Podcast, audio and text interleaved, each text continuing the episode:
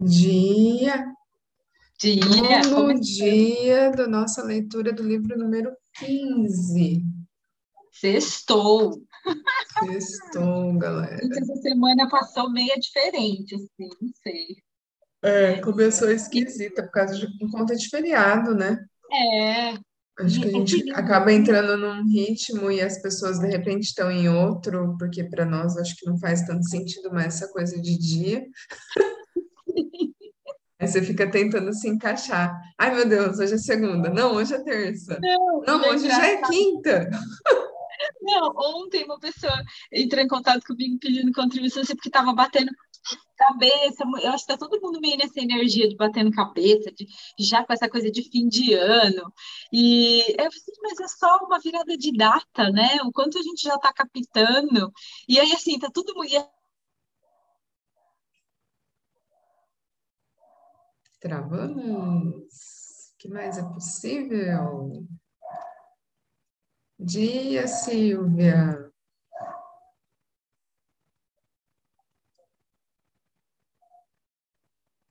O que mais é possível? Como pode melhorar?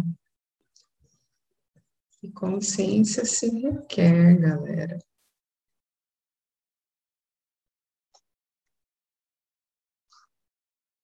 Travou? Travamos novamente? Uh, vou delícia. só falar desse vortex de fim de ano, de não sei o quê. Gente, sai disso. Tá doido. A, a gravação não parou de gravar, né? não, ela não, voltou. Ela Voltou. voltou automático. Isso. Tá. É que ontem acho que a queda foi mais brusca. Bora lá. Hoje só oscilou. Ah, quem tá aqui é a Carlinha e a Silvia. A É, tem Silvia. quatro pessoas, na verdade. Eu entrei. Não é você.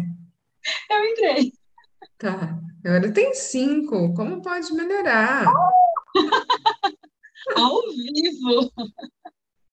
Bora lá. Lembrando, para quem escolhe participar ao vivo aqui com a gente, é só entrar no grupo do WhatsApp e entrar no Zoom. Sim. Dá para colocar o link do WhatsApp lá no Zoom? Dá, né? É só copiar, colar? Link do WhatsApp no Zoom. Para quem? Não, Só no tô... YouTube. No YouTube, no YouTube. Não, mas quem tá no YouTube são as pessoas que estão com a gente no grupo. Não, para quem. Porque as conversas não ficam salvas. Não. As conversas não. Quando, quando a gente fechar aqui, terminou Os Zoom. comentários É, da live no comentários. YouTube não ficam salvos. Hum, então essas mensagens da galerinha aqui não ficam salvas. Não, Hum, não. teria que, depois de fechado, comentar lá. Para quem escolher no link do WhatsApp.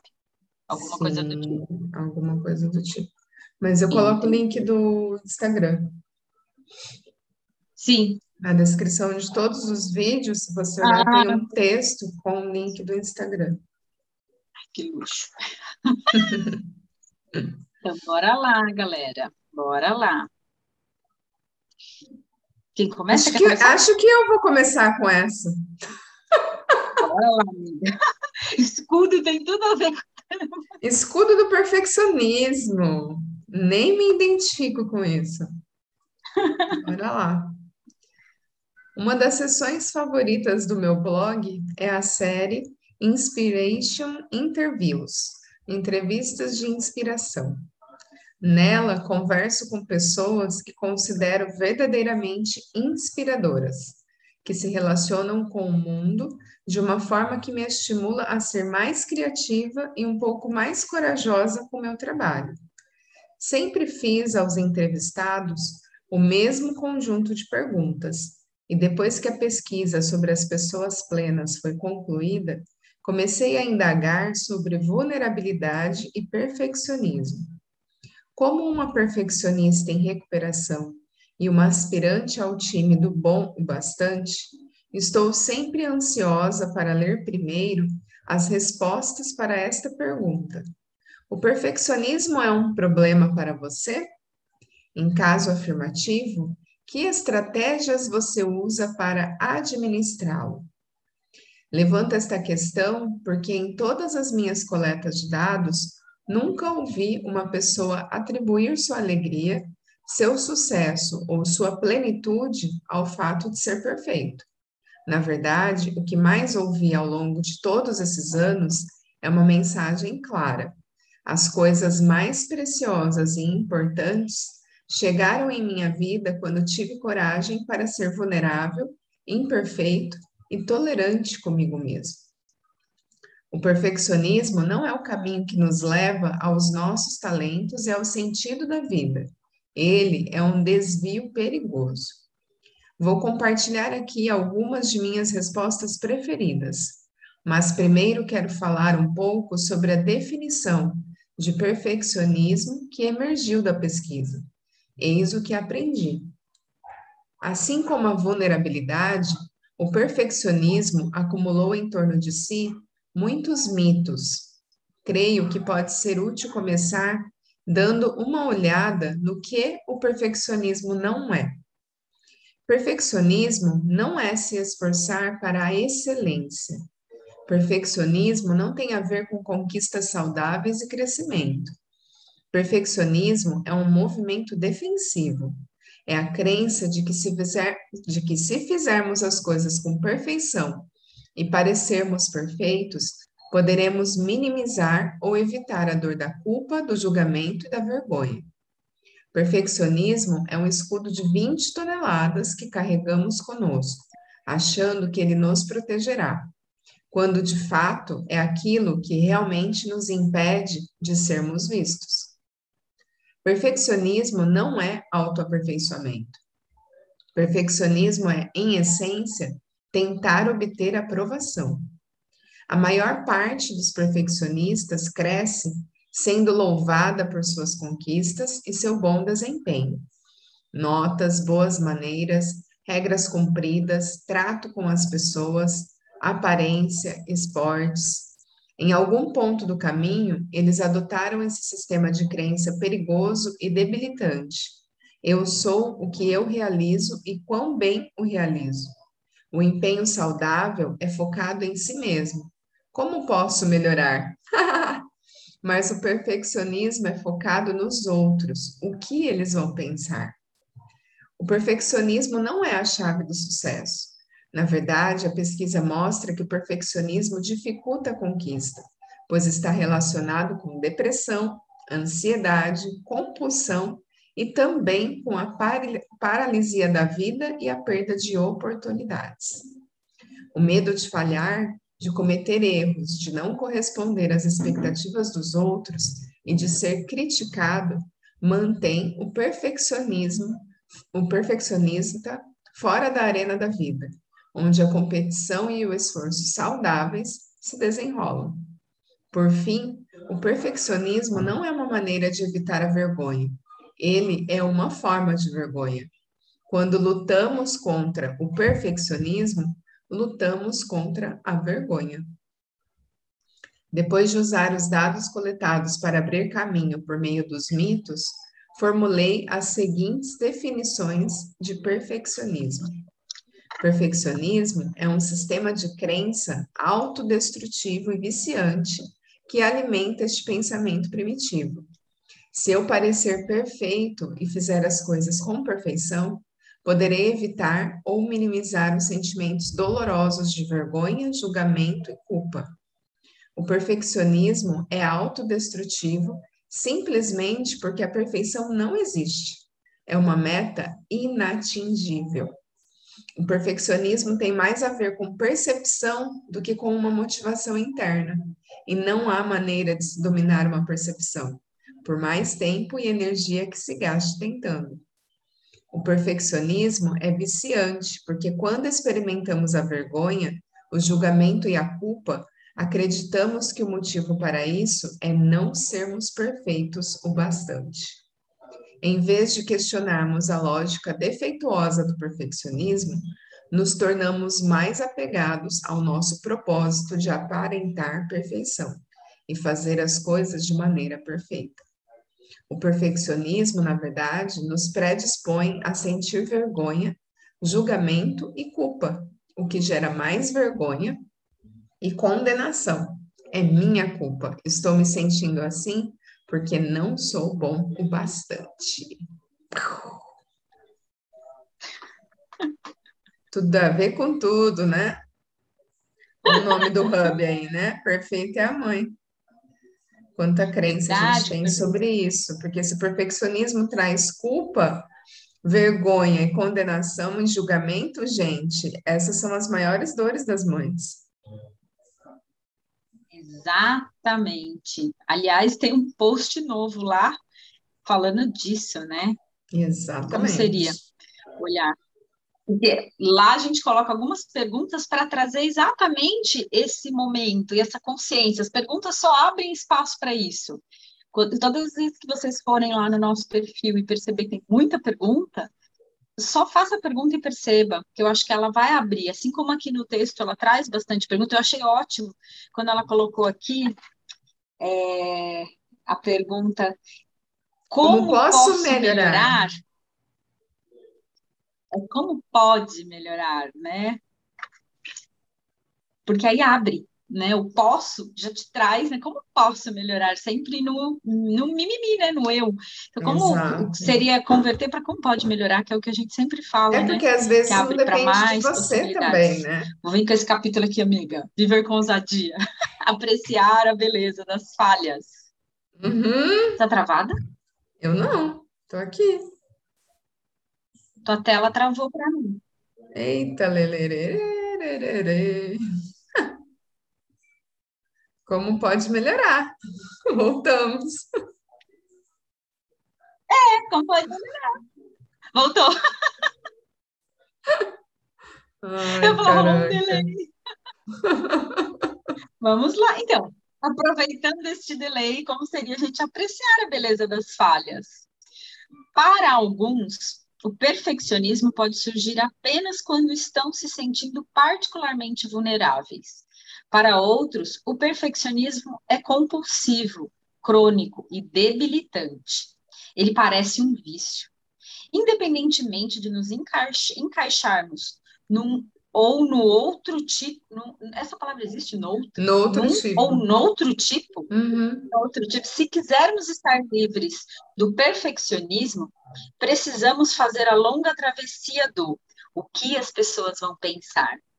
Para o eu sou bastante, essa jornada começa com resiliência à vergonha, amor próprio e aceitação para assumir a verdade sobre quem somos, de onde viemos e em que acreditamos, e sobre a natureza imperfeita de nossa vida. Precisamos estar dispostos a pegar leve nas cobranças e apreciar a beleza de nossas falhas e imperfeições.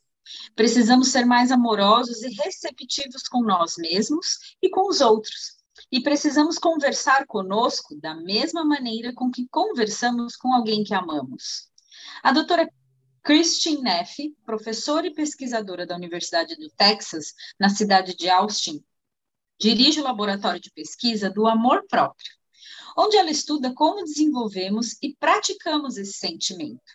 De acordo com Christine, o amor próprio tem três elementos: generosidade consigo mesmo, humildade e consciência. Em seu livro Self Compassion Stop beating yourself up and leave insecurity behind. Eu e meu inglês, eu e meu inglês que mexe o corpo dele. Amor próprio, aí a tradução para o título, amor próprio. Pare de se maltratar e liberte-se da insegurança. Amiga, vamos caçar esse livro. Pega o código. A pesquisadora define cada um desses elementos. Generosidade consigo mesmo. Dedicar amor e compreensão a si mesmo quando você sofre, falha ou se sente inadequado, em vez de ignorar a própria dor ou se autoflagelar com críticas. Humildade. Esse sentimento reconhece que o sofrimento e as ideias de inadequação pessoal fazem parte da experiência humana em geral algo por que todos passam e não uma coisa que acontece somente a você. Consciência equilibrada. Abordar as emoções negativas com equilíbrio para que os sentimentos não sejam sufocados nem exagerados. Não podemos ignorar nossa dor e sentir compaixão por ela ao mesmo tempo. Para alcançarmos essa consciência equilibrada, não devemos nos identificar demais com os pensamentos e os sentimentos para não sermos capturados e arrebatados pela negatividade. A definição de consciência equilibrada de Christian Neff nos lembra que ser consciente significa também não se, se identificar demais com os nossos sentimentos nem exagerá-los. Para mim, é fácil ficar empacada na tristeza, na vergonha ou na autocrítica quando cometo um erro. Mas o amor próprio exige uma perspectiva vigilante e precisa quando sentimos vergonha ou dor.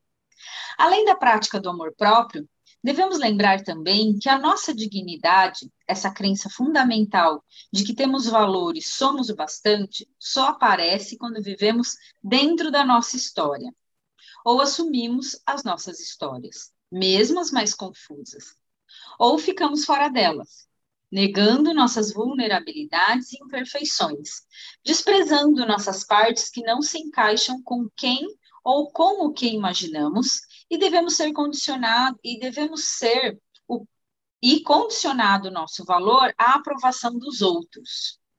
Voltando à sessão de entrevistas de inspiração, Deu uma travada, amiga? Tá Não, okay? tá tudo certo. Tá. Voltando à sessão de entrevistas de inspiração no meu blog, vamos examinar algumas das respostas. Nela, enxergo a beleza de ser real, de acolher as próprias falhas e me inspiro para a prática do amor próprio. Tenho certeza de que elas vão inspirá-lo também. A primeira história é de Gretchen Rubin, autora do livro Projeto Felicidade, que contém estudos e teorias sobre como ser mais feliz. O novo livro de Rubin, Happy at Home, Mais Feliz no Lar, analisa fatores relevantes da vida doméstica, como casamento, tempo, maternidade e paternidade. Eis como ela respondeu à pergunta sobre como lidar com o perfeccionismo. Costumo lembrar a mim mesma a célebre frase de Voltaire: não deixe o perfeito ser o inimigo do bom. A caminhada de 20 minutos que eu faço é melhor do que a corrida de 4 quilômetros que eu não faço. O livro imperfeito que é publicado é melhor do que o livro perfeito que nunca sai do computador. O jantarzinho com comida chinesa entregue em casa é melhor do que aquele jantar elegante que nunca consigo realizar. Andrea Scheffer é fotógrafa, escritora e coaching em Berkeley, Berkeley, na Califórnia. Por meio de cursos online, em seu blog Superhero Journal, ela inspira as pessoas a viverem de forma autêntica, alegre e criativa. Aqui ela conta sua história sobre perfeccionismo. Eu era uma ginasta muito competitiva quando criança. Tinha sempre um bom aproveitamento escolar Ficava aterrorizada com a possibilidade de tirar qualquer nota menor que 10 e passei por um distúrbio alimentar na adolescência. Ah, eu fui a rainha do baile no último ano do ensino médio. É, acho que tem algumas questões com perfeccionismo, mas tenho trabalhado nisso. Quando criança, eu associava ser perfeita com ser amada e acho que ainda confundo as duas coisas. Eu me vejo muitas vezes fazendo um contorcionismo para que as pessoas não vejam como sou incrivelmente falha e humana.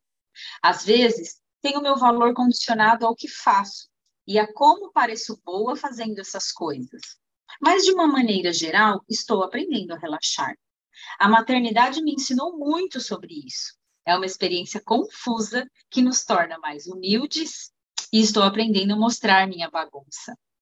Para controlar o perfeccionismo, eu me permito baixar o meu padrão de qualidade. Faço coisas rapidamente. Ter dois filhos pequenos nos ensina a realizar a maioria das tarefas numa velocidade relâmpago. E se elas ficarem boas bastante? É, recebem meu selo de aprovação? Nicholas Hilton é o artista responsável pela ilustração da capa do meu livro anterior e do meu site. Além de suas mostras em galerias de arte e ter seus quadros em coleções particulares, ele é o fundador do método Art, Art Planning, um sistema básico de pintura e de princípios intuitivos que favorecem um processo de criação. O que ele escreveu está totalmente afinado com a descoberta da minha pesquisa de que o perfeccionismo esmaga a criatividade. E é por isso que um dos meios mais eficientes de abandonar o, per o perfeccionismo é começar a criar. Sempre achei que alguém, há muito tempo atrás, organizou o mundo em setores que fazem sentido tipos de coisas que podem ser aperfeiçoadas, que se encaixam harmoniosamente em embalagens perfeitas. Mas depois que esse alguém acabou de organizar tudo de maneira tão perfeita, foi deixado um monte de coisas que não se encaixavam em nenhum lugar. Coisas em uma caixa de sapato que tinham que ir para algum lugar. Então, desesperada, essa pessoa levantou seus braços e disse: todo o restante das coisas que não podem ser aperfeiçoadas e que parecem não caber em lugar algum, terá que ser empilhado nessa última e grande caixa esfarrapada que nós vamos empurrar para, o, para trás do sofá. Talvez mais tarde possamos voltar e descobrir onde tudo isso poderia se encaixar. Vamos chamar essa grande caixa esfarrapada de arte. Felizmente, o problema nunca foi Felizmente, o problema nunca foi resolvido. E com o tempo, a caixa transbordou com cada vez mais arte. Acho que esse dilema existe porque a arte é a categoria que mais lembra um ser humano. Essa é a nossa natureza, ser imperfeito, ter sentimentos e emoções não classificáveis, fazer coisas que necessariamente não precisam fazer sentido. Uma vez que a palavra arte entra na descrição do que você faz, é quase como ter um salvo-conduto para a imperfeição. Arte é tudo aquilo que é perfeitamente imperfeito. Quando falo sobre vulnerabilidade e perfeccionismo, sempre me lembro destes versos da canção Anthem, de Leonardo, Leonard Cohen. Ai, amiga, vou ler só a tradução, gente. Em todas as coisas há uma fenda. É por aí que a luz entra. É o trecho da música, traduzido. Vai lá. Quer ir para outro escudo, amigo? Bora para outro escudo. o escudo do entorpecimento. É!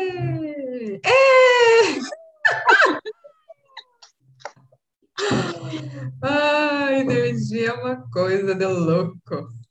Uma das estratégias mais universais de entorpecimento é viver loucamente atarefado. Adorei! Nossa sociedade aceitou a ideia de que, se estivermos sempre muito ocupados, a verdade de nossas vidas não nos alcançará. As estatísticas comprovam que há pouquíssimas pessoas que não são afetadas por um vício. Parece que todos nós, de alguma forma, anestesiamos nossos sentimentos. Podemos até não fazê-lo? Peraí, deixa eu só ver uma coisa aqui no YouTube. Ah, não, tá certo. Eu mudei a forma de, de transmissão. Podemos até não fazê-lo de, de maneira compulsiva e crônica, mas isso não significa que não entorpecemos nossa sensação de vulnerabilidade. E essa atitude é particularmente debilitante, porque não apenas amortece a dor de nossas dificuldades, mas também embota nossas experiências de amor, alegria, aceitação criatividade e empatia. Entorpeça a escuridão e você terá entorpecido a luz. Precisamos refletir sobre tudo que fazemos diariamente para nos anestesiar de alguma coisa. As doses de bebida alcoólica que tomamos enquanto preparamos o jantar ou durante as refeições, as nossas 60 horas de trabalho semanais, o consumo abusivo de açúcar, o longo tempo passado diante da TV. Ih, estou travando? Já voltou. Mas perdeu algum trecho?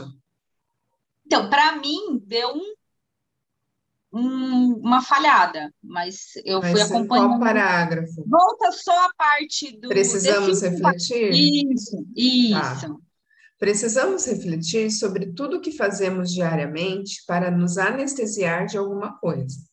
As doses de bebida alcoólica que tomamos enquanto preparamos o jantar ou durante as refeições, as nossas 60 horas de trabalho semanais, o consumo abusivo de açúcar, o longo tempo passado diante da TV, o excesso de remédios e as várias xícaras de café que tomamos para tirar o torpor do vinho e do analgésico. Quando me concentrei nas respostas à pesquisa relativas a esse escudo, minha primeira pergunta foi: o que estamos entorpecendo e por quê? Os americanos estão mais endividados, obesos, dependentes de remédios e viciados do que nunca. Pela primeira vez na história, o Centro de Prevenção e Controle de Doenças dos Estados Unidos anunciou que os acidentes automobilísticos se tornaram a segunda maior causa de morte acidental no país. O motivo principal? Overdose de drogas.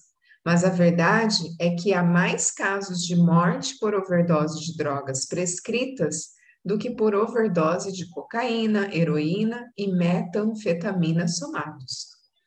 Ainda mais alarmante é a estimativa de que menos de 5% dos que morrem de overdose de drogas prescritas conseguiram seus remédios de pessoas que identificamos como traficantes de rua.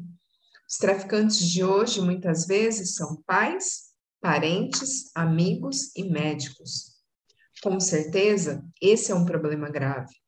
As pessoas estão desesperadas para sentir menos ou mais para descartar alguma sensação ou para intensificar uma outra. Após passar alguns anos trabalhando de perto com pesquisadores e especialistas clínicos em vícios, eu achava que os causadores principais do entorpecimento fossem os nossos embates com a autovalorização e a vergonha. Anestesiamos a dor que vem do sentimento de inadequação e de inferioridade. Mas essa era apenas uma parte do quebra-cabeça. Como explicarei adiante, a necessidade mais poderosa de entorpecimento parece vir da combinação de três elementos nefastos: vergonha, ansiedade e isolamento. A ansiedade descrita pelos participantes da pesquisa pareceu ser alimentada pela incerteza, pelas exigências esmagadoras e competitivas de nossa época e pelo mal-estar social. O isolamento foi mais difícil de definir precisamente. Pensei em usar o termo depressão em vez de isolamento, mas os dados me mostravam outra coisa. Identifiquei uma gama de experiências que continham a depressão, mas incluíam também solidão, retraimento, desmotivação e sensação de vazio. Mais uma vez, o que realmente foi impactante para mim, tanto pessoal quanto profissionalmente, foi ver o forte padrão da vergonha permeando as experiências de ansiedade e ou isolamento. A vergonha entra em cena quando experimentamos a ansiedade não apenas porque nos sentimos temerosos, impotentes e incapazes de administrar as exigências cada vez maiores da vida, mas porque, no final das contas, a ansiedade é composta e se torna insuportável pela crença de que, se fôssemos mais inteligentes, mais fortes ou melhores, seríamos capazes de dar conta de tudo. O entorpecimento aqui se torna um meio de abrandar tanto a instabilidade quanto à inadequação. Com o isolamento, a história é parecida.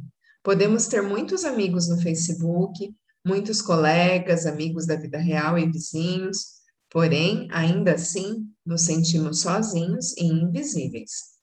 E como fomos programados para estabelecer vínculos, O isolamento sempre provoca sofrimento.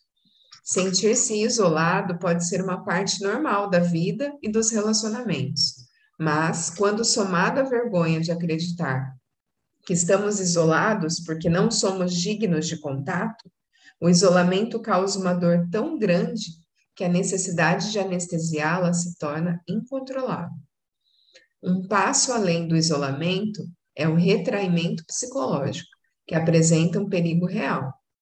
Jean Baker Miller e Irene Stiver, duas teóricas relacionais culturais do Stone Center da Faculdade de Wellesley, no estado de Massachusetts, identificaram esse aspecto extremo. Elas escrevem: acreditamos que a experiência mais terrível e destrutiva que uma pessoa pode ter é o retraimento psicológico. Isso não é o mesmo que estar sozinho. É a sensação de estar afastado de qualquer possibilidade de contato humano e de ser impotente para mudar a situação. No seu ápice, o retraimento psicológico pode levar à falta de esperança e ao desespero. As pessoas farão quase tudo para escapar dessa mistura de isolamento patológico com impotência. A parte dessa definição que é fundamental para se entender a vergonha é a frase: As pessoas farão quase tudo para escapar dessa mistura de isolamento patológico com impotência. A vergonha leva muitas vezes ao desespero, e as reações a essa necessidade imensa de escapar do retraimento e do medo podem variar do entorpecimento ao vício, à depressão, à autoflagelação, aos distúrbios alimentares, ao bullying, à violência e até ao suicídio. Quando eu avaliava minha própria história de entorpecimento, entender como a vergonha potencializa a ansiedade e o isolamento me forneceu respostas para perguntas que alimentei durante anos. Não comecei a beber para afogar minhas mágoas. Eu apenas precisava de algo com que ocupar as mãos. Estou convencida de que se os smartphones já existissem quando eu estava saindo da adolescência, eu nunca teria começado a fumar e a beber. Eu bebia e fumava para abrandar minha sensação de vulnerabilidade e para parecer ocupada quando todas as garotas da mesa tinham sido chamadas para dançar. Há 25 anos, eu sentia que minha única opção era encher a cara de cerveja, beber um drink ou ter um cigarro nos dedos. Eu ficava sozinha na mesa, sem ninguém nem nada para me fazer companhia, a não ser os meus vícios. Para mim, a vulnerabilidade conduzia à ansiedade, que conduzia à vergonha, que levava ao isolamento, que levava a mais uma latinha de cerveja. Para muitos de nós, o anestésico químico de emoções é apenas um efeito colateral prazeroso, embora perigoso, de comportamentos que têm a ver com se adequar, estabelecer um vínculo e lidar com a ansiedade. Eu não cresci com as habilidades e os recursos emocionais necessários para lidar com o mal-estar. E não eram apenas as baladas, as cervejas geladas e os cigarros que fugiam do meu controle. Eram o pão de banana, as batatas chips com queijo, os e-mails, o trabalho, a necessidade de me manter ocupada, as preocupações incessantes, o planejamento excessivo, o perfeccionismo e qualquer coisa que pudesse aliviar aquela agonizante sensação de vulnerabilidade alimentada pela ansiedade. Hoje sei que existem algumas estratégias para combater o entorpecimento. Vamos examinar algumas delas. Muito bom! Hoje é dia de chinelada, galera. Hoje é, gente. Estou com assim, chinelada. É, eu e a Ellen, a gente tem o nosso bastidor, né? E tudo isso que as leituras trazem à tona, eu acho que fica, é tão legal, porque assim, passa um filme do antes e depois, né? Muita Sim. coisa que vem no, nas leituras foi uma realidade e hoje a gente consegue ter uma visão. Então, quando vem essa questão de remédio, de olhar para a qualidade de vida, de, de de ter isso como um substituto, assim, a pergunta é, é verdade que tomar remédio? Que, assim, a gente usa muito as perguntas do nosso dia a dia. E o quanto elas nos possibilita acessar outras possibilidades, né? E aí a gente consegue sim ressignificar muito do que está aqui. Então, quando eu pergunto assim, ou vem a percepção, meu, como que vocês dão conta? Como... Tem uma série de ferramentas que a gente usa como aporte para tudo isso. E aí vem a chave, né, que é a, é escolha né? Eu acho que o principal de tudo, tudo isso que a gente traz na leitura é que escolhas que a gente faz, quer tomar o remédio, que, ok, mas é, é como a gente coloca aqui, a leitura traz que não é leve, né? Porque em algum olhar vai ter que olhar para isso, vai ter que acessar essa vulnerabilidade e reconhecer que você pode mudar e que tem escolha. E eu acho que esse é o convite do Hub, né? Que é, é muito é, O grande convite do Hub é para sair do piloto automático, né, gente? É para perceber, na verdade, é, como você pode criar a sua vida de uma forma que faz sentido para você. E aí, na caminhada, você vai percebendo o quanto né, que a gente ainda estava presa nesse estigma da, do perfeccionismo, ou seja, dessa coisa de de ser multifuncional, de estar sempre ocupada, de estar sempre correndo. Ah, porque a rotina de mãe é assim, então aí você vive assim, né? Como se isso fosse legal. Né? É. Aquela coisa. Fala, aí chega o um momento da vida que você fala: Oi, Oi? tipo, eu não escolho mais carregar prato de ninguém, não. Puf, deixa cair tudo. Cai tudo. Aí sim é a hora de, de olhar para isso. Né? É, mas, tem, legal... mas tem que ter esse, esse é, é, o ponto de ruptura é. que a gente sempre fala, né? Então, mas aí o que, que é legal, assim, eu acho que dessa caminhada, muita gente, quando entra nesse momento de ruptura, é, ou, ou se afunda, é, assim, o momento de ruptura é óbvio, cada um vai, vai reconhecer o seu, mas quando ele chegar, é como abraçar ele, que é muito do que a gente fala aqui, está disposto a receber tudo, e falou muito na leitura de ontem sobre a gratidão, quando a gente percebe que o momento de ruptura está aí, e ele pode ser bom, pode ser para criar uma possibilidade maior, porque normalmente a gente está disposto a receber o caos. Por isso a perfeição, né? Vamos deixar Sim, tudo. Vamos deixar tudo certinho, porque ninguém tudo vai falar que tá errado. E tudo controladinho, tudo com a né, pele viçosa, olha que bonitinho, família de margarina. Só que, gente, chega uma hora que a gente não dá conta, e é onde dá uma explodida. E quando essa explodida acontece, aí é que entra assim, o, o que a gente traz aqui, que é esse convite, não, não vai para o espaço de se fazer errada porque explodiu ou porque soltou os pratos. Porque não. Pode ser que a partir desse momento você vai criar mais, que eu acho que foi onde eu e a Ellen se conectou. Em um momento a gente estava ali num processo de ruptura. É, mas é, é engraçado perceber, agora olhando para o começo, né? Quando a gente se conectou, a gente se conectou, mas as dores eram diferentes, né? Então, Sim. dentro dessa leitura, existem pontos que, que traduzem muito a minha jornada e pontos que traduzem muito a jornada da deles. Então, nós, nós somos diferentes desde sempre, desde as Sim. dores. Mas qual que é o ponto em comum? É, é chegar numa, na consciência de que do jeito que estava, não estava funcionando. Né? Que não, que não podia ser só aquilo, né? Ter uma família, ser mãe e, e amadurecer, sei lá, não podia ser só aquilo que a gente estava acessando. Então, como que a gente poderia mudar para criar uma realidade que fosse mais congruente com o que é leve para cada uma de nós. E isso Não, também e... é diferente. E essa né? pergunta que você e é muito para a gente perceber assim que a gente não está sozinha, porque às vezes por ser é. perguntas diferentes, momentos diferentes, dores diferentes, a gente vai para aquele espaço de que tipo, putz, o problema é só meu. E na verdade não, gente. Eu acho que a pergunta que nos conectou e que pode conectar muitas outras mulheres, verdade que é só isso? É, né? essa era a pergunta que eu fazia é todo dia, cara. Eu acho que a gente se conectou nisso. Meu, verdade que é só isso? Né? Tipo, não dá para ser feliz, não dá para se divertir, sempre vai ter essa agenda lotada, sempre vai ser desse jeito. Eu acho que foi essa pergunta, porque até as nossas diferenças, em algum momento, pareciam ser um ponto dificultante, porque tem que ser tudo igual, tudo padrão. Então, se você não se encaixava, você tentava ser igual ao outro para se encaixar.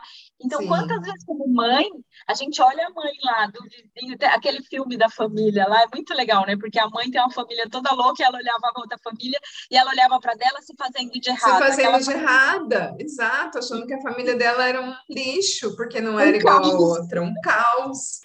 Quando baixa barreiras para reconhecer que as tuas, a tua também tem potencialidades independência diferente, a coisa muda de figura e começa Sim. a ficar mais leve. Então, esse é o convite, olhar para o que para você parece diferente e que na verdade é diferente, e tudo bem. E tudo bem, porque, mas é o que funciona para você. Porque essa diferença já começa por quem a gente é, né? Individualmente. Sim. Então, como que vai ter família igual, gente? Filho igual? Relacionamento igual? Se nós somos diferentes um do outro. Não é tem muita como, mistureba. Cara. É muita mistureba. É muita. E olha a incongruência, né? Porque dentro de um padrão de crença pré-existente, a gente tem que encontrar outra metade da laranja. Né? Exato! Né? Maior mentira. Os opostos se atraem. Poxa vida! Bullshit! Baixa a barreira, porque são duas laranjas com. Não, Os assim... opostos podem se atrair, mas os iguais também podem se atrair. Também. Não é sobre isso, é sobre escolha. Isso! É sobre o que é leve para você. Exato. Que, que, que, e às vezes a gente fica preso nessas, nessas crenças o resto da vida, né? Se fazendo de errado o resto da vida, porque está preso na crença. Ai, mas nós, todo mundo fala que nós somos feitos um para o outro. Não, quando o outro morre, o que, que você faz? Então, aí você tem, sei lá, né? tipo, somos feitos por até que a morte o separe. Putz, um... cara, muita crença, né? Bora olhar para isso. E aí a gente vem para um outro capítulo, é uma chinelada atrás da outra. Viver com ousadia, impor limites, encontrar bem-estar verdadeiro e cuidar do espírito. Quando entrevistei os participantes da minha pesquisa sobre entorpecimento, Todas as pessoas plenas falaram insistentemente a respeito de três coisas: aprender como realmente vivenciar os sentimentos, ficar atento sobre os comportamentos entorpecentes, saber lidar com o desconforto das emoções difíceis. Tudo fazia sentido para mim, mas eu queria saber exatamente como lidar com a ansiedade e o isolamento. Portanto, comecei a perguntar especificamente sobre essas questões. Como esperado, havia muito mais em jogo. Essas pessoas tinham elevado o nível de ser o bastante. Meus entrevistados tinham aprendido a impor limites importantes em suas vidas. Quando fiz a pergunta, as perguntas mais pontuais sobre as escolhas e os comportamentos que os homens e mulheres plenos priorizavam para reduzir a ansiedade, eles disseram que reduzi-la significava prestar atenção enquanto podia fazer e enquanto era demais. E aprender a dizer chega. Eles tinham muita clareza sobre o que era importante para eles e sobre quando deveriam abrir mão de alguma coisa. Todos nós lutamos contra a ansiedade. E é claro que existem tipos diferentes e com certeza diferentes intensidades. A melhor maneira para lidar com a ansiedade estrutural é uma combinação de medicamentos e terapia. No entanto, o tipo ambiental aparece quando estamos super afetados e super estressados. O interessante para mim foi enxergar como os participantes da pesquisa podiam ser divididos. O grupo A definiu o desafio da ansiedade como encontrar meios para administrá-la e acalmá-la. Ao passo que o grupo B definiu o problema como mudar os comportamentos que levam à ansiedade. Os participantes de ambos os grupos usaram a tecnologia dominante de hoje como exemplo de uma fonte de produção de ansiedade. Por isso, vamos examinar como eles pensaram de forma diferente a respeito do bombardeio de e-mails e mensagens de texto e de voz. O grupo A. Toma uma xícara de café, depois de pôr as crianças para dormir, e assim posso ver meus e-mails entre as 22 horas e a meia-noite. Quando há muita coisa, acordo às quatro da manhã e retorno essa tarefa. Não gosto de ir para o trabalho com e-mails pendentes. Fico cansado, mas eles são todos respondidos. O grupo B. Simplesmente parei de mandar e-mails desnecessários e pedi aos meus amigos e colegas que fizessem o mesmo. Estou tentando acostumá-los a esperar que eu leve alguns dias para responder. Se é importante, me ligue. Não mande e-mails ou torpedos. Melhor ainda, passe na minha sala. O grupo A. Aproveito os sinais fechados, as filas de supermercado e as viagens de elevador para fazer telefonemas. Até durmo com meu telefone por perto para o caso de alguém me ligar ou de eu me lembrar de alguma coisa no meio da noite. Uma vez liguei para minha assistente às quatro da manhã porque lembrei que precisávamos acrescentar algo ao processo que estávamos preparando. Fiquei surpreso com a velocidade com que atendeu, mas ela lembrou que eu lhe pedira que mantivesse o telefone na mesa da cabeceira. Só vou descansar e desligar da tomada quando tivermos terminado tudo. Trabalhar muito e jogar duro. Este é o meu lema. E jogar duro não é nada demais quando você não dorme há bastante tempo. Grupo B. Meu patrão, meus amigos e minha família sabem que não atendo telefonemas antes das nove e depois das vinte e uma. Se o telefone tocar antes ou depois desses horários, sei que é engano ou uma emergência. Uma emergência de verdade e não um problema do trabalho. Os participantes que mais utilizavam o entorpecimento, os do grupo A, deixaram claro que reduzir a ansiedade significava achar modos de entorpecê-la e não mudar o pensamento, os comportamentos ou as emoções que produziam ansiedade. Essas pessoas queriam ajudar, queriam ajuda para conhecer uma maneira melhor de viver assim, e não sugestões de como deixar de viver dessa forma. O grupo B, dos participantes que tratavam a raiz da ansiedade, buscando harmonizar suas vidas com seus valores e impor limites, era formado por pessoas plenas. Quando perguntamos a esse grupo sobre o processo de estabelecer limites claros para reduzir a ansiedade, os participantes não hesitaram em relacionar autovalorização com limites. Precisamos acreditar que somos o bastante para poder dizer chega. Para as mulheres, impor limites é mais difícil, porque os gremlins da vergonha são rápidos. Cuidado ao dizer não. Você vai magoar essa pessoa. Não a decepcione. Seja uma boa menina. Faça todo mundo feliz. Para os homens, os gremlins sussurram.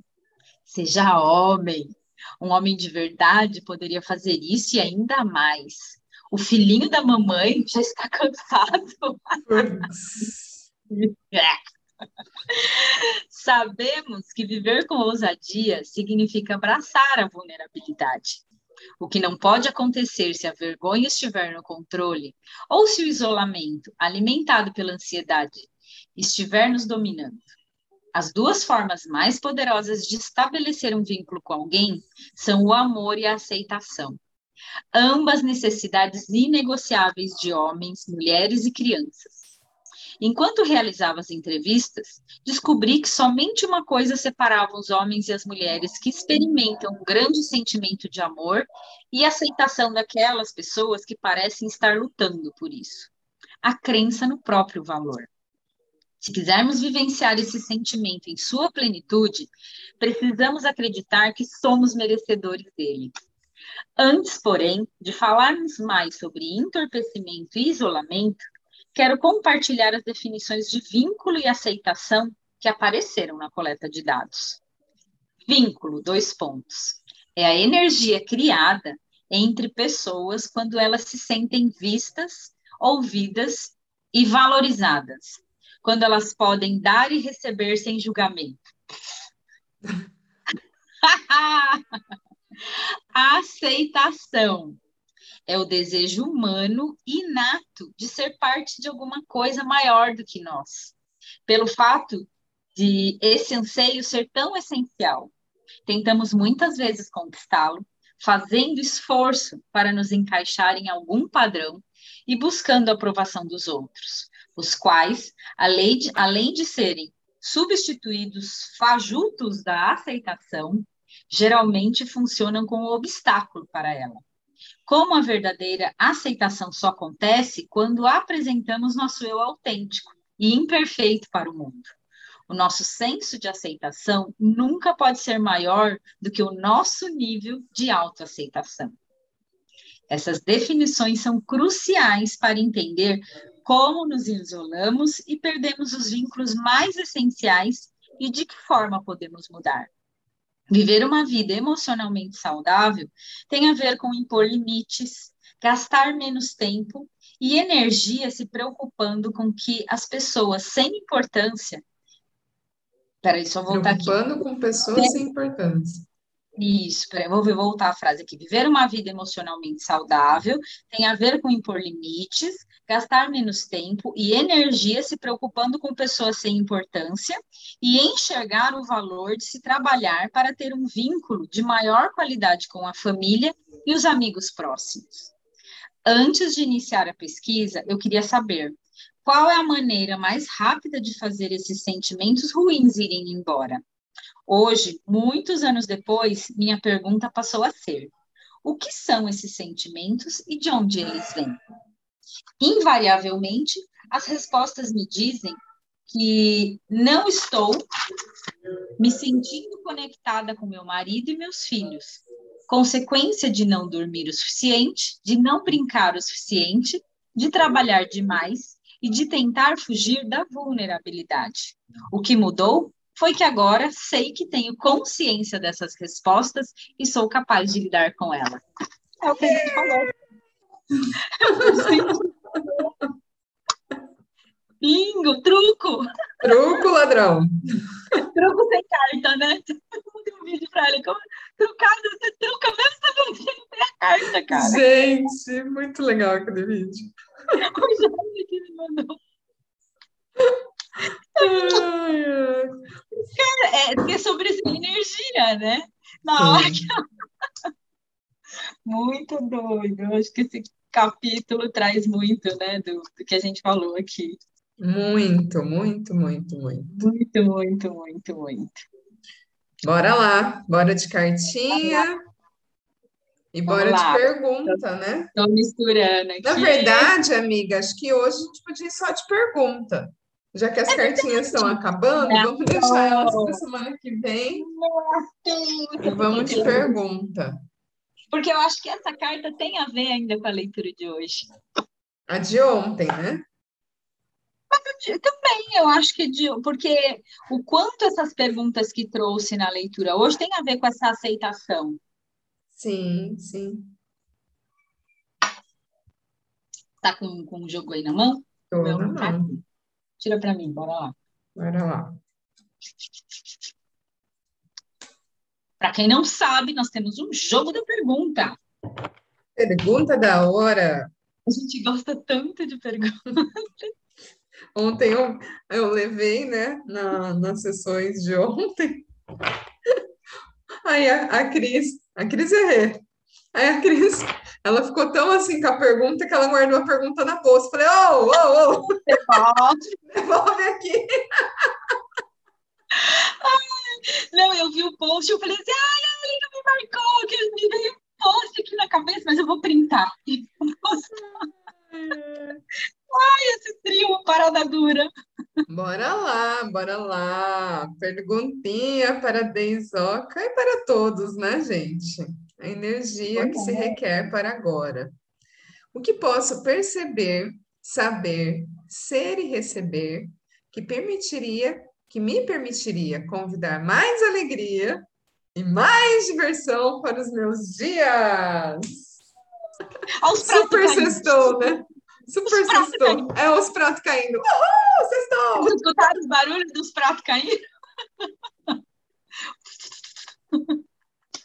Vamos ver aqui. Diversão, alegria, não, não, não, poft. Diversão, alegria, não, não, não, não, ploft. Tem truco. Bora lá. Você tá com o seu? Vou pegar. Peraí, pausa para os hum. comerciais. Pausa para os comerciais, gente. Ai, ai. Quem ainda não teve acesso ao nosso jogo, gente, ó, São 100 perguntas que a gente foi criando ao longo do, do tempo, né? Reunindo nossos materiais, acessando, e a gente foi compilando tudo isso. E a gente postava essas perguntas todos os dias nos, nos stories do, do Hub Perfeito e a Mãe. Então, mas se vocês quiserem escolherem, né? Ter essas perguntinhas em mão para acessar mais consciência aí ao longo dos dias de vocês, só, só manda uma mensagem e a gente vai providenciar. a impressão. Deixa aqui que deu até calor. São Paulo tá chovendo, gente. Aqui Como também tá choveu. Aqui também choveu. A noite inteira, que delícia. Vamos lá, pergunta para a Helenzita. Bora lá. Para quem mais? O qual se mostra aqui.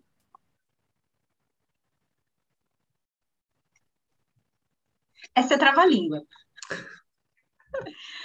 Onde você está fingindo que faz parte da insanidade desta realidade, quando na verdade não faz.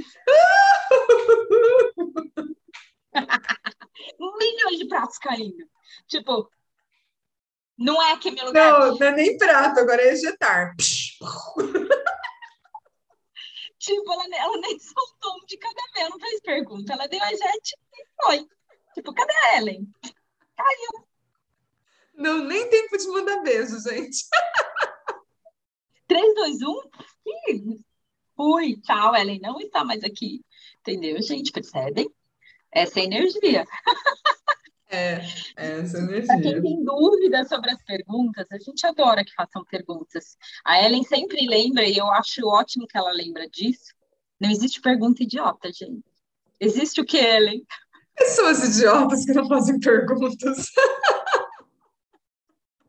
tipo, ela já ejetou, então. Já não ejetei, é galera. Foi, foi o holograma. Não, e às vezes a gente fala isso, as pessoas olham assim, né? Como assim, né? Mas eu falo isso, gente, de um espaço assim de muita gentileza, porque eu já fui uma dessas pessoas. Não, essa pergunta tem muito a ver com o que a gente leu hoje. Eu falo, chega. Em outro é. tempo, a gente jamais faria essa pergunta. Jamais, jamais. Fazer jamais. essa pergunta publicamente. Outro dia, outro dia foi muito engraçado. Uma moça virou para mim e falou assim: Ah, então, a gente conversando assim, ela falou assim: Ah, então é que eu não tô bem. Aí eu olhei pra cara dela e falei, eu sei que você não tá bem. Aí ela olhou assim, como assim?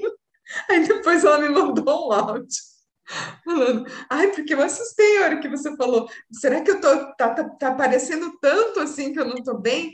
Mas, gente, quando a gente fala isso, não é de um espaço de superioridade, superioridade e julgamento, no sentido de tô te olhando como se você tivesse problemas e eu não.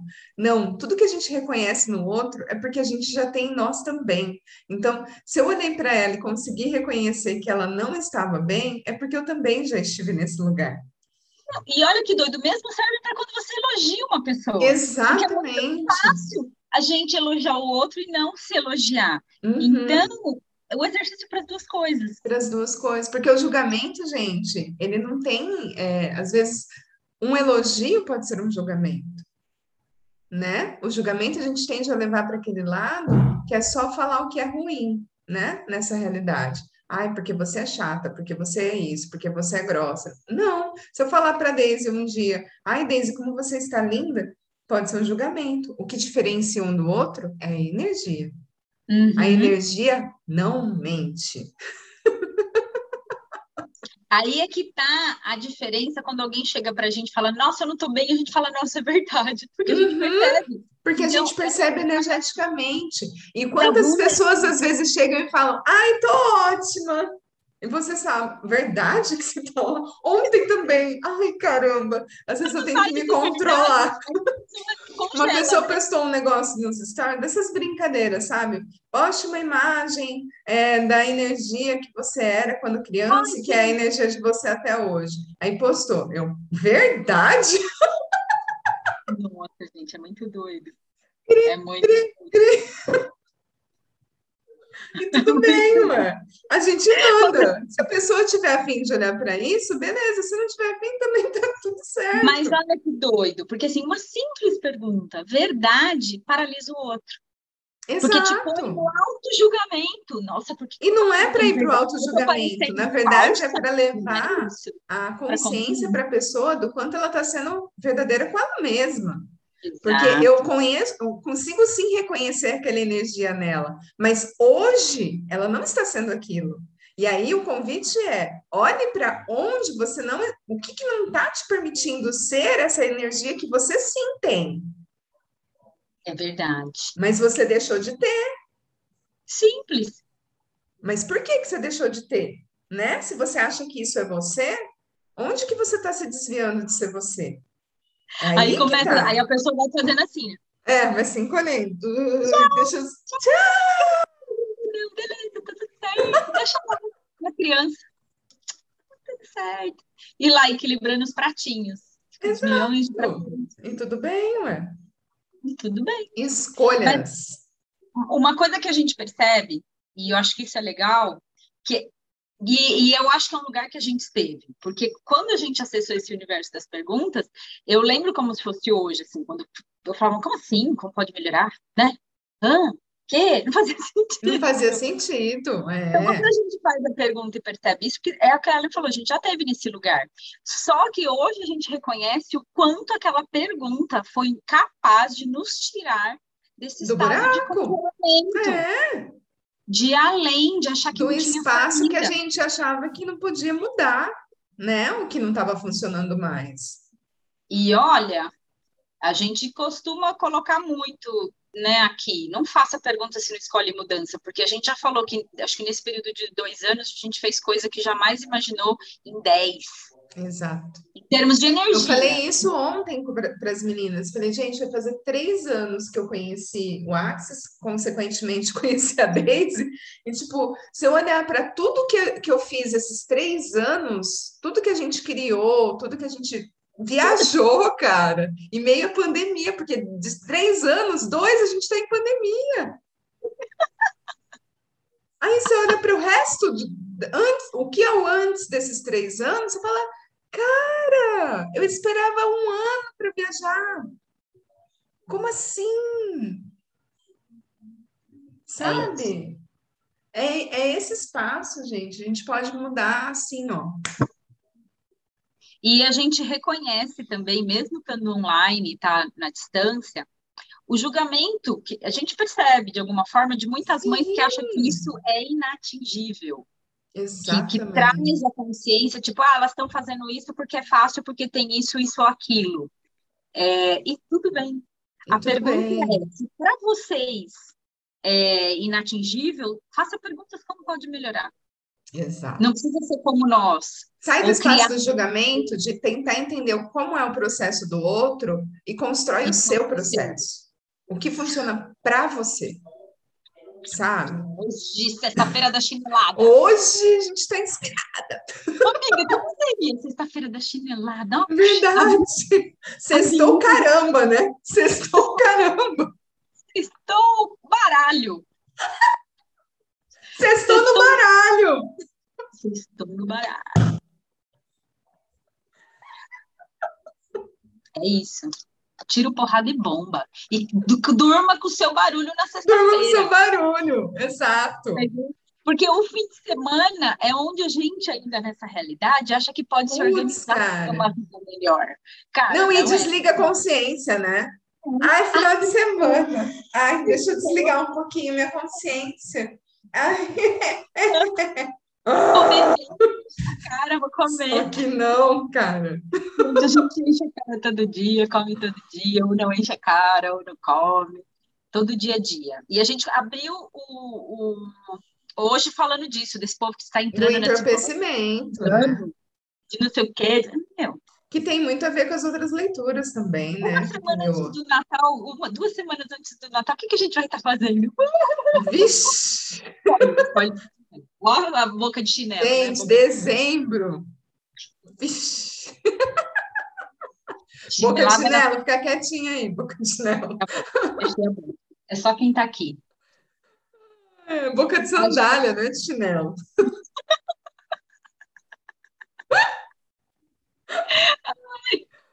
Eu esqueci de. Eu falei que eu ia falar pra minha mãe esse negócio de boca de sandália. Eu esqueci. Minha mãe é uma boca de sandália também. Não, não mais comigo. Para de mimetizar, amiga. Eu gosto de chinelo, ela é de sandália. Por isso que eu falei chinelo. Aliás, gente, eu tô escolhendo um amigo secreto de Havaiana, porque acabou minha Havaiana. Vamos fazer. Olha, gente, vamos fazer um amigo secreto de Havaiana? Eu e a Ellen. Por enquanto só temos as duas. Quem quiser participar, manda mensagem. Fechou. A gente dá um, faz um pix. Aí, porque a gente vai estar longe, né? Dependendo das pessoas que entrarem. A gente faz um pix no valor de uma Havaianas. Não, tem que mandar, a pessoa tem que comprar a chinela que o outro escolheu. Porque ah, pra, senão, pra si. É. Não, tipo, eu tirei a Ellen. Aí eu vou é. lá, escolho a chinela da Ellen, vejo o valor, tiro Tira uma foto. foto. Isso. E aí ela tem que comprar o chinelo. Aquela. Aquela. Beleza. Fechou? Vamos começar o sorteio. É o amigo secreto Chineladas da Consciência. Estrela. Vamos pôr lá no grupo. Vamos. Vai começar o sorteio. Dá para fazer virtual o sorteio. Dá, dá, dá para fazer. Fechou, gente. Já tá Bora, feito. tô precisando de Havaiana, gente. Eu também me ontem. Aí eu tô com uma, uma Havaiana nova. A gente colocou aqui que a gente, é, assim, tá com delay, né? Porque a gente vai ler agora, que a gente não precisa da outra metade da laranja, somos uma. É isso somos aí. Uma laranja. Isso mesmo, somos seres infinitos inteirinhos, gente. Sem tá tirar nem pôr. A gente já trouxe aqui numa leitura o quanto a gente arranca pedaço da gente. Sim. Olha lá, a Carlinha já topou as chineladas da consciência. Carlinha, se eu tirar você, vai ser marmelada, amiga, porque eu já tirei ela num, num virtual. Como que é aquele é... meme de mãe que é corre, né? Que a mãe vai jogar chinelo? Gente, tem um vídeo chamado no YouTube Havaiana de Pau. Assista. Havaiana de Depois, pau. Havaiana de pau. É trash, coisa de filho adolescente. Havaiana de pau! E o travesseiro Ai, de é Havaiana de pau, eu, eu não vou lembrar, travesseiro, mas não é pena. assim. Meu, é de pedra, né? Travesseiro de é pedra. É de pedra. Mas é muito. Meu, tem um vídeo ótimo, assim, que a criança vai apontando o negócio, que quebra um porta-retrato e a criança. Ah! Aí a mãe já grita veneno! E a Havaiana de pau voa. Da testa do moleque. Então, meu filho trouxe essa realidade, essa consciência para mim. Ai, caramba. Olha, você é muito parecida com a mãe da Baiana de Pau. Eu, ah, que bom. Então, respeita. Respeita que isso é uma realidade. Se você me reconheceu aí nesse estereótipo, então tá aqui a energia, hein? Não provoca.